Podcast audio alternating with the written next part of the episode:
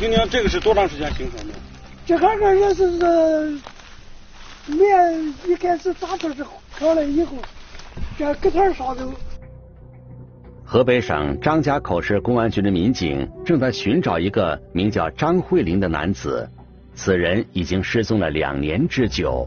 近期，警方得到消息，张慧玲很可能被埋在了这个深达二百多米的废弃矿井里。山上一个废弃这个矿洞，这个矿井呢，就是按照那个术语专业名词叫斜井，它应该是与这个与这个地平面夹角应该是六十五度。到七十度之间那个斜井，这个矿井不仅地形复杂，而且已经废弃多年，随时都有塌方的危险。此时，天空淅淅沥沥的下起了小雨，警方的搜寻工作面临着重重困难。咱们那个消防队员下去以后，就发现塌方了，以为就是到头了，啊，所以说是没发现。但是找了下了两次，因为这个斜井里面这个。大约应该在他们的那个测量时差，应该在两百多米，两百多米下去的时间太长了，人在里面很不安全。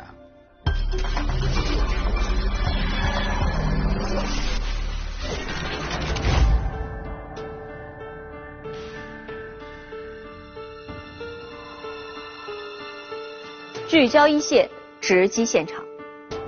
经过了近一天的搜寻，民警和消防人员身心俱疲。然而，由于一些客观条件的限制，还是没能够找到失踪已久的张慧林。张慧林，河北省赤城县人。据张慧林的妻子反映，二零一八年六月十一号的晚上，张慧林被一个电话约了出去，从此便杳无音讯。张慧林去了哪里？警方为什么会在矿井里寻找他的踪迹？一起进入今天我们关注的事件，了解它的来龙去脉。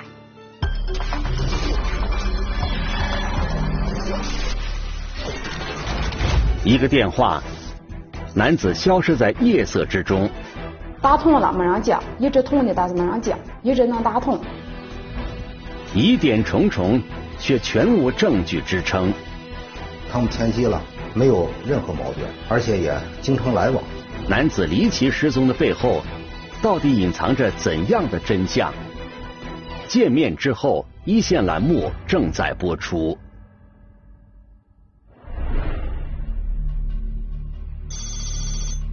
二零一八年的时候，张慧玲和妻子李淑华还有他们的孩子就居住在这个小区里。然而，当年六月的一个夜晚，这一家三口的生活轨迹被彻底改变。时至今日，李淑华依旧对那晚发生的事情印象很深。啊，八点来钟打的电话，就天天给他打的，我也知道是他打的。他就是天天早早出去，说是要吃饭的意思，坐会儿吃饭的。嗯，当时耍头没小，后来吃完饭以后，爹他估计是九点半从家出去。婷婷大名叫郝振洲，是张慧玲的朋友。这次邀约张慧玲外出的，除了郝振洲外。还有她的另外一个朋友侯学虎，对于这两人，李淑华只是听丈夫说起过，并不是很熟悉。李淑华原以为丈夫几个小时后就可以回来，但当天她一直等到深夜，也没有得到丈夫的消息。打通了没人接，一直通的但是没人接，一直能打通。那那你假如你要是给他打老打电话，他一接未接电话，我给打的，就是看你有了信号以后，他接这么些电话，他也要给我个回来呀。焦急万分的李淑华萌生了外出寻找张慧林的想法，但随即他又打消了这个念头。我喊到的孩子，孩子睡着了。我小的是，也许刚天天又出去这去吃饭，我这去哪又去了去的哦，吃饭吃的晚了，又去哪玩去了。整整一晚，李淑华彻夜未眠，一直焦急的等待着丈夫的消息。可是，直到第二天上午，她也没等到丈夫的电话。此时，让李淑华感到更加焦急的情况出现了：丈夫的手机关机了。第二天九点来钟打不通的，就是已经没了电了，手机关刚刚处于关机那种状态。李淑华的脑海里有了一种不祥的预感，随后她便开始给所有的亲朋好友打电话，得到的回复均称没见过张慧玲。这时，李淑华想到了去找昨晚约张慧玲外出的郝振洲。他说是他还找赵伟亮的嘛，就是是第二天约的干啥干啥，意思给他打电话他打不通了嘛。他说他还找赵伟亮的嘛。据郝振洲说，当晚他确实跟张慧林约在一个公园附近见了面，但是双方聊了不到十分钟就分开了。没聊几句，他说是就是赵伟亮呀，不知道去哪去了，就是郝振洲说他也回了家了。如果郝振洲说的情况属实，那张慧林跟他分开后又去了哪里？会不会已经遭遇了危险？感觉不妙的李淑华决定向警方求助。在这个二零一八年六月十二号晚上的九点多钟，张某林的家属李某华到皇城派出所报案，她当时称其丈夫于昨天晚上九点多离开家，至今未归，啊，手机处于关机状态。民警首先调取了张慧林家周边的公共视频，从视频中，民警发现，当晚九点三十二分，张慧林步行离开了小区，朝着公园的方向走去。五分钟后，他到达了公园附近。不过，由于张慧林与郝振洲见面的地点处于公共视频的盲区，所以民警并不知道这两个人见面后发生了什么。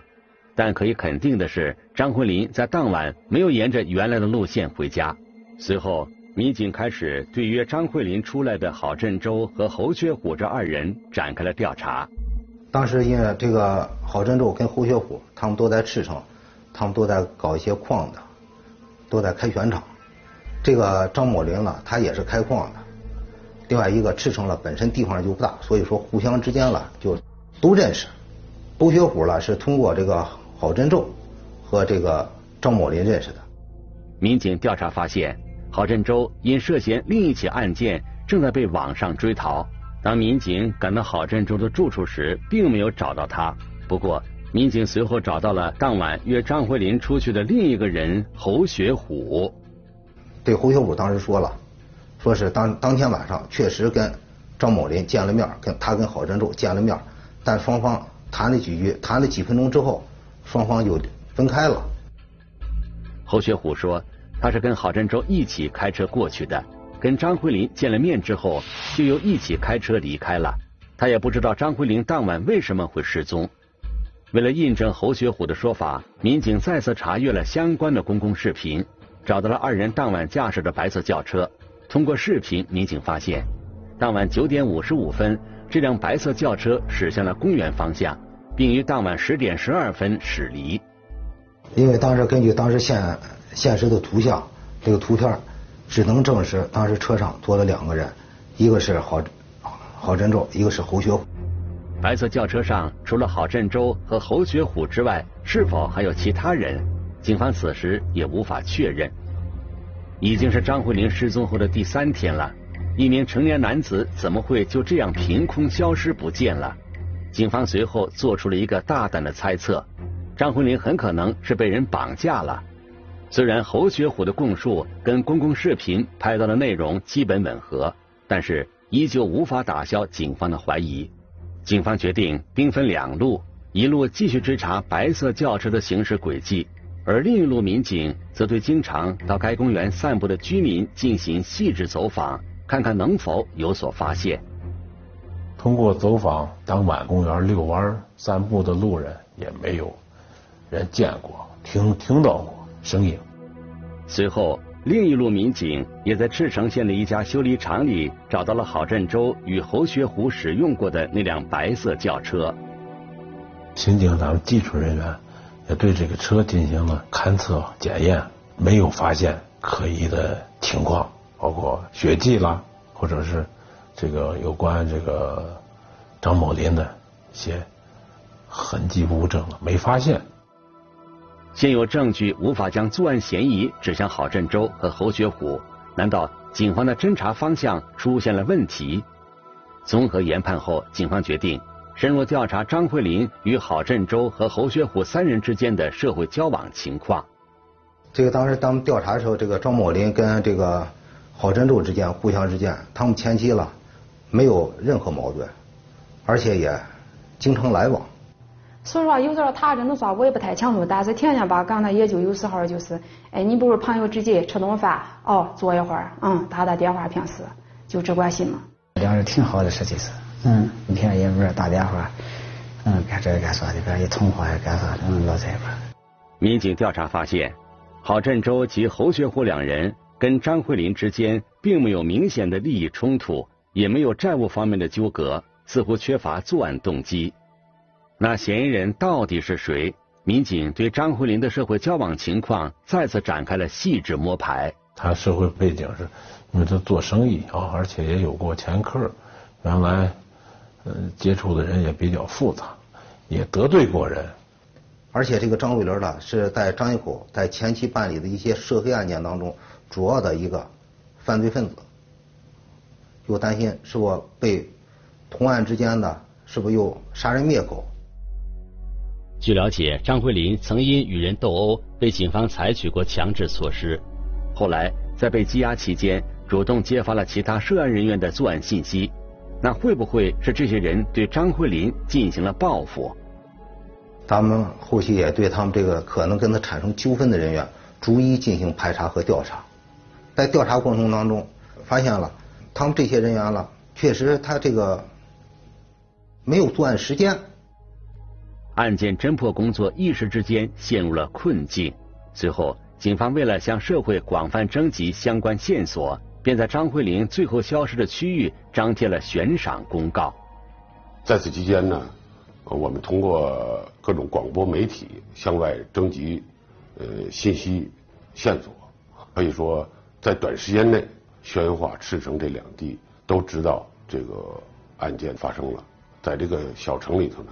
引起了不小的震动，当时议论纷纷，各种猜测充斥着整个这个宣化小城。后来嗯，我就这不也天天行人启事，手机上比如说哦，转发转发朋友圈啥的，就这样了。时间一天天过去了，就在警方仍然毫无头绪的时候，张慧林的妻子李淑华提供了一条重要的线索。你就。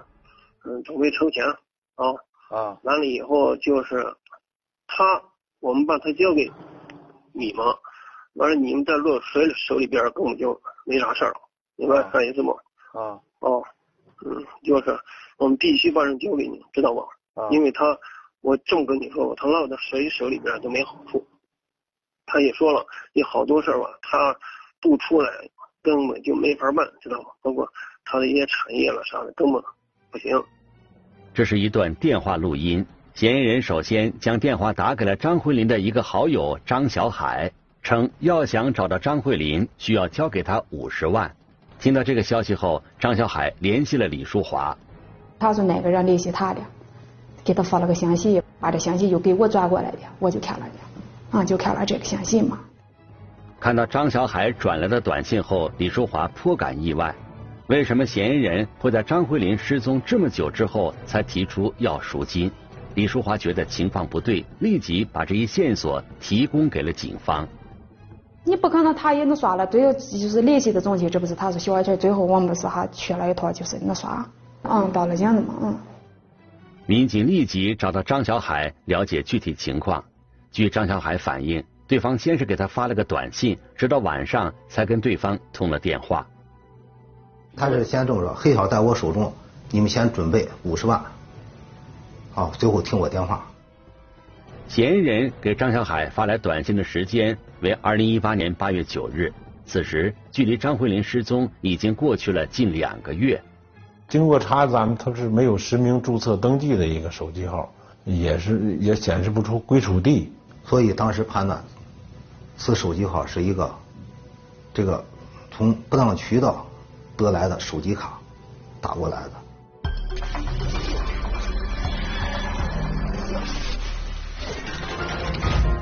显然，嫌疑人事先就经过了精心的准备。民警注意到，嫌疑人首次通话的时候称呼张慧林为“黑小”，这是张慧林的外号，只有跟他熟识的人才知道。也就是说，嫌疑人应该是张慧林的熟人。那这个嫌疑人会是谁呢？在通话的最后，嫌疑人说他还会再次打过来。综合考虑之后，警方决定先稳住嫌疑人，并且指示张小海，要他在下次通话时跟嫌疑人提出跟张慧林直接通话或者见面，以确定消息的真伪和人质的状态。那么，嫌疑人会再次打来电话吗？失踪的张慧林到底遭遇了什么呢？我们来听听本案涉及的相关各方声音，解开疑问，还原真相。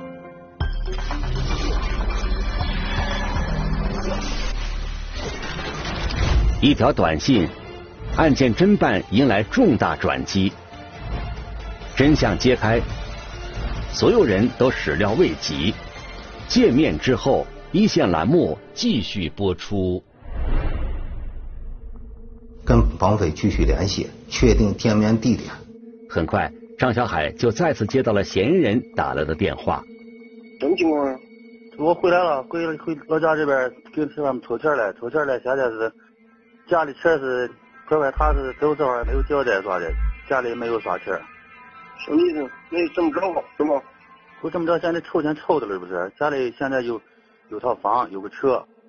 嫌疑人在电话里提出要张小海带钱到保定市徐水区的一个高速公路服务区里见面。正当民警准备赶赴见面地点的时候，嫌疑人突然改口了，暂时取消了这次会面。通过我们长期的这个去侦破案件的经验啊，应该是我方人员没有暴露啊。是绑匪的带一种试探性的。此时，负责在张慧玲家附近进行秘密蹲守的民警反映了一个新情况：有一辆可疑的车辆出现在了张慧林家附近。初步判断，是不是绑匪在试探，在试探这个李某华一方。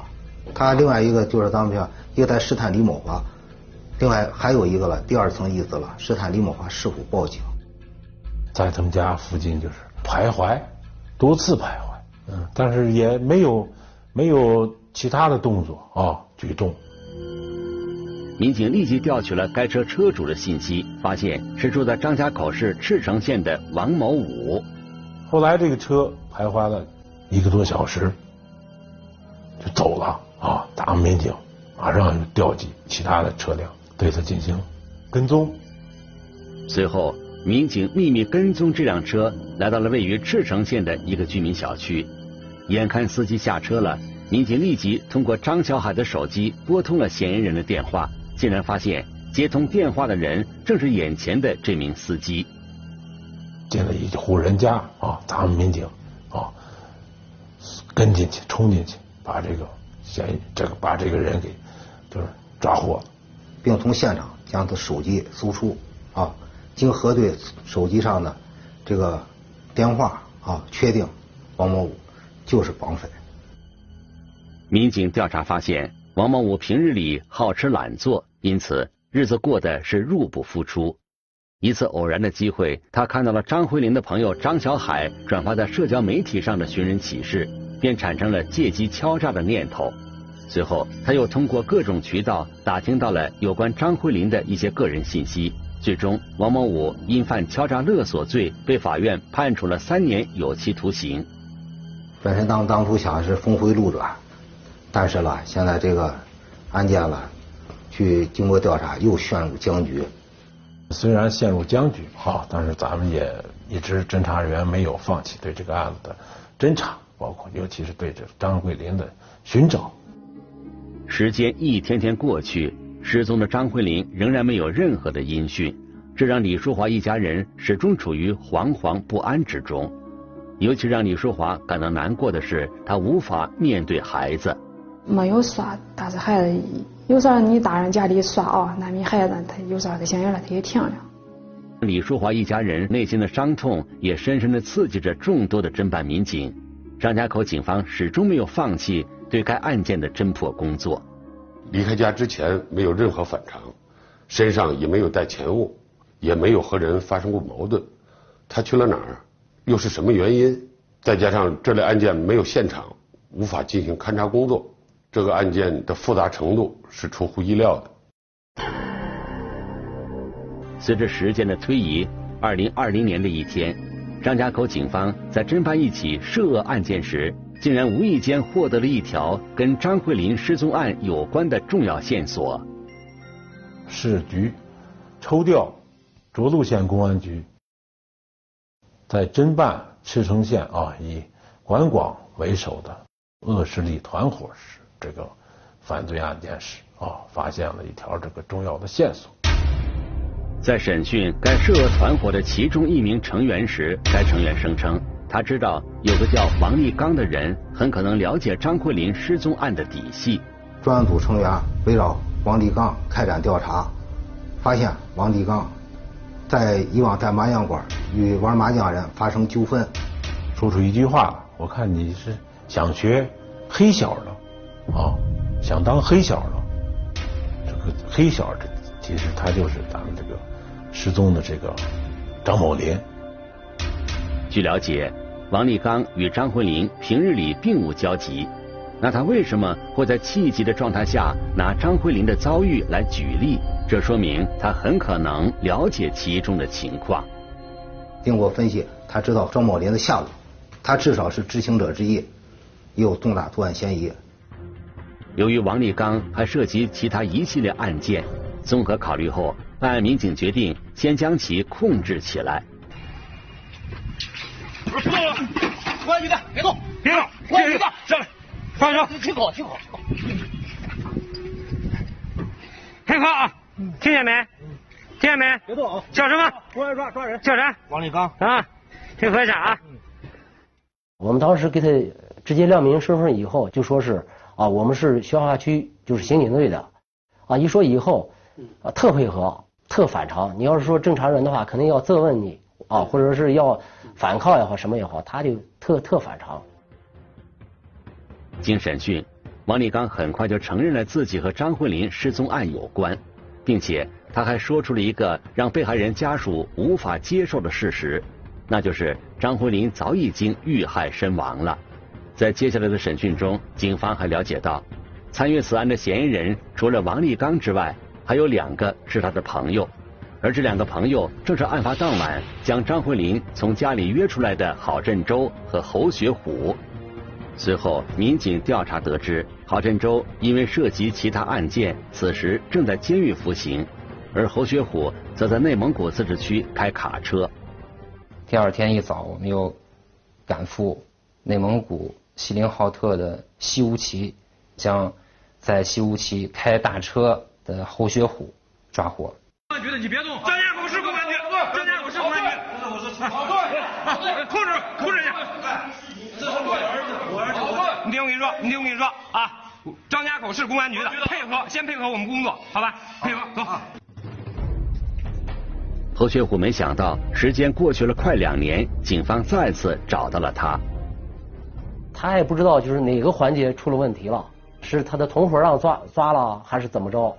他心里头就嘀咕开了。依据王立刚的供述，侦办民警对张慧林失踪那晚的情况已经有了初步的了解。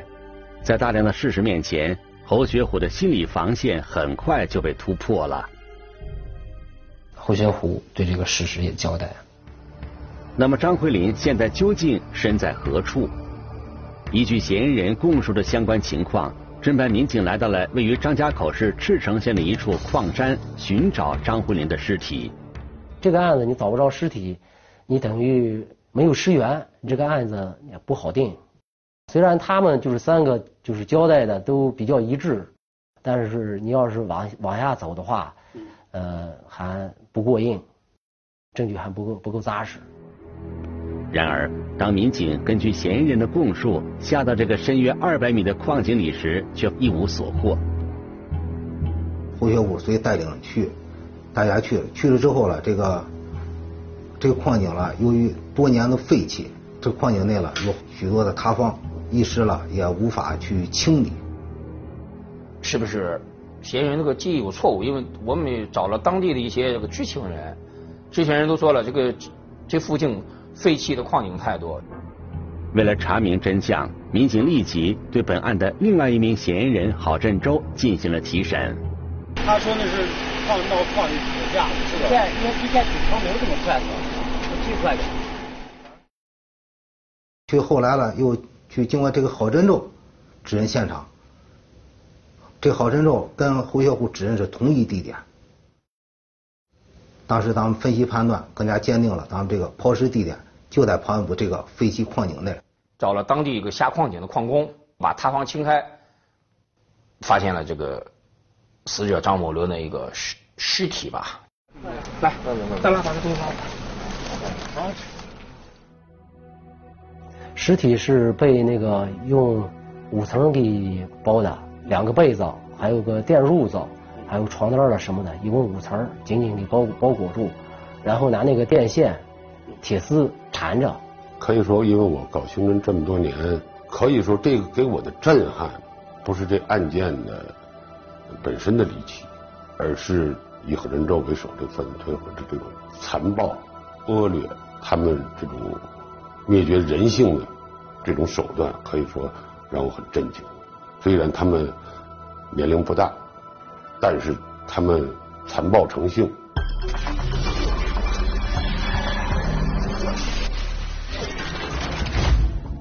民警通过审讯得知，郝振洲等人将张慧林的尸体扔到了矿井底部之后，还刻意破坏了矿井的顶板，制造了矿井底部的塌方，以掩盖作案的痕迹。根据前期的调查，郝振洲等人与张慧林并没有直接的利益纠葛和矛盾冲突。那么，几名嫌疑人为何要对张慧林下此毒手？这起案件的背后有着怎样的隐情？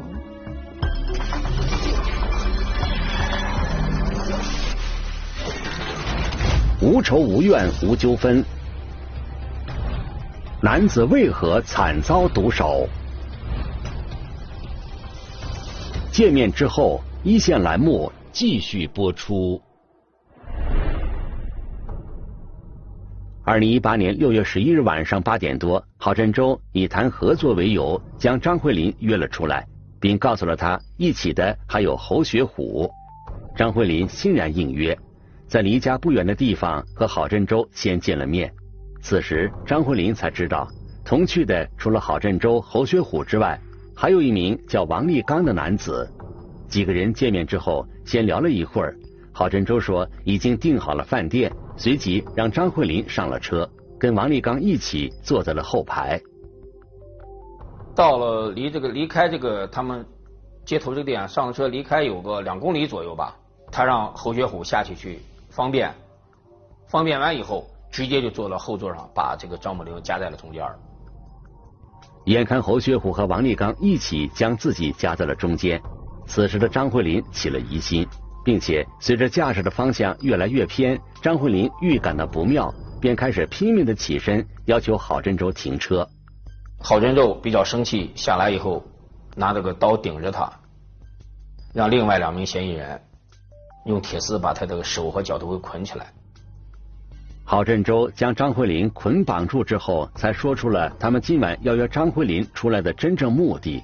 他们是想强迫张慧林将自己承包的矿场转移到郝振洲的名下。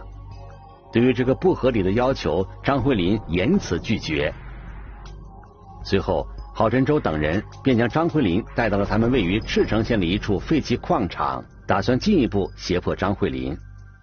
捆起来，直接拉到了这个杀人的第一现场，绑到一个椅子上，绑到椅子上就跟还跟他商量这个雪场让他退出的事儿。让郝振洲没想到的是，此时的张慧玲态度依旧非常坚决。因为这个张某林不怕他，就跟他说：“你把我放了，怎么什么事都好说。你要不不放我，你这就是绑架、敲诈，出去公安局会找你的。”眼见胁迫张慧林就范的计划将要泡汤，一想到如果将张慧林放走，自己免不了遭受牢狱之灾，郝振洲起了杀心。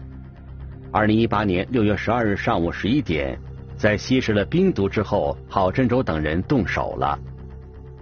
吸毒溜冰以后，就用那个自制的这个自制这个射钉枪自制的一个打钢珠的枪，就在这个第一现场的屋子里把这个。张某玲给杀害了，郝振洲开的第一枪，上上子弹以后，又让侯学虎开的第二枪。侯学虎开完枪以后，又上子弹，又让这个第三名嫌疑人王立刚朝胸部又打了一枪，说是一共打了三枪。而为了防止身上沾染张慧林的血迹，郝振洲等人在开枪前找来棉被等物品，将被害人全身进行了包裹。这个枪呢，现在咱们已经都起货，起货这个枪也做了鉴定，它就是具有杀伤力的。作案之后，为了掩人耳目，郝振洲等人将现场进行了彻底的清理。随后，又将作案时穿的衣服、鞋，还有清理现场所用的毛巾等物品进行了掩埋。之后，郝振洲等人开车将张慧林的尸体带到了一处矿井附近。因为这个郝振洲他以前也在这山上开过矿，他知道那个附近全是废弃的矿洞，车直接就能开到矿洞的洞口。随后，三名嫌疑人合力将被害人张慧林扔到了矿井的底部，然后又晃了晃这个这个斜井的一些一些顶板吧，就是怕这个斜井塌方的一个东西，感觉应该有土和石头落下来了那出来的。其实，为了逃避警方的打击，三名嫌疑人在作案之前进行了长期谋划，从和被害人见面就选择了公共视频的盲区，故意躲避警方的视线。此后，行驶路线选择一些偏僻的小路，故意绕开视频卡口，逃避警方的追踪。故此，警方在案件的初期侦查阶段没有找到有价值的线索。案件在两年后有了转机，张慧玲的失踪才真相大白。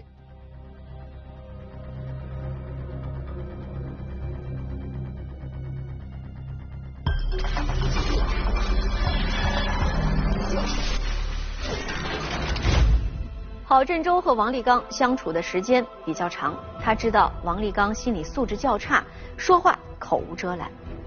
于是，在整个的作案过程中，他都尽量让王立刚不露面、不出声，也特意叮嘱过侯学虎，让他无论何时都不要提王立刚的名字。可是千算万算，他最终还是没有算到，警方能够侦破此案，正是从王立刚身上找到了突破口。在本案的侦办过程中，王某武谎称知道被害人的下落，并以此向被害人的家属索要钱财。虽然最终没能得逞，但是王某武还是受到了法律的制裁。王某武的行为为什么会构成敲诈勒索罪呢？下面我们来听一听中国政法大学刑事司法学院于冲副教授的解读。根据咱们刑法第二百七十四条规定，敲诈勒索罪它主要是指敲诈勒索公私财物，在它的这个构成结构上。主要体现为，首先是对他人实行威胁，然后呢，对方产生恐惧心理，产生恐惧心理以后，基于恐惧处分财物啊，行为的获得财物。当然，对于敲诈勒索罪中里边的他讲的这个威胁或者要挟啊，我们在这个内容上是没有限制的，只要是对方产生恐惧心理就可以。比如说咱们这个案件里边所提到的，声称你的这个家属被我绑架了，包括比如说告发他人犯罪的这种情况下。都可以是一种威胁或者要挟的这个内容，当然这个像一些迷信可能就不是了哈，虽然也有恐吓，但这种恐吓主要还是基于封建迷信，它根本就不存在。那这种情况下，我们还是以这种诈骗啊来进行这个论处。当然在威胁的方法上也没有限制，可以是一些动作、一些暴力、一些语言各方面的。这个案件里面，咱们绑架和敲诈勒索之间，它有一个重合。咱们讲的绑架罪，它实质上是这个非法拘禁、劫持人质。同时又进行敲诈勒索的，这属于绑架。而这这个案件里边，他没有绑架人质的行为，所以这个案件里边，这个行为人啊，他只是构成了敲诈勒索。敲诈勒索罪，它和诈骗罪，它也有一定的竞合性关系。行为没有绑架人，但是他谎称自己绑架了这个人质。那么这种情况下，他又产生了一种欺骗行为。他本身这种啊恐吓行为，它也是一种欺骗。那到底是成立敲诈勒索罪，还是成立诈骗罪？那么关键就要看这个行为人。他的这种骗有没有威胁？那被害人处分财物是不是基于恐惧心理？他虽然说这种谎称使用一种欺骗行为，但更多的还是一种这种啊要挟威胁。那么最后还是以这个敲诈勒索罪来进行这个定性。张慧林原以为是出去和朋友吃个饭，没想到一去不回。郝振洲等人妄图使用暴力手段侵占他人财产，被拒绝后便杀人灭口。无论他们怎样试图掩盖自己的罪行，真相总会大白天下。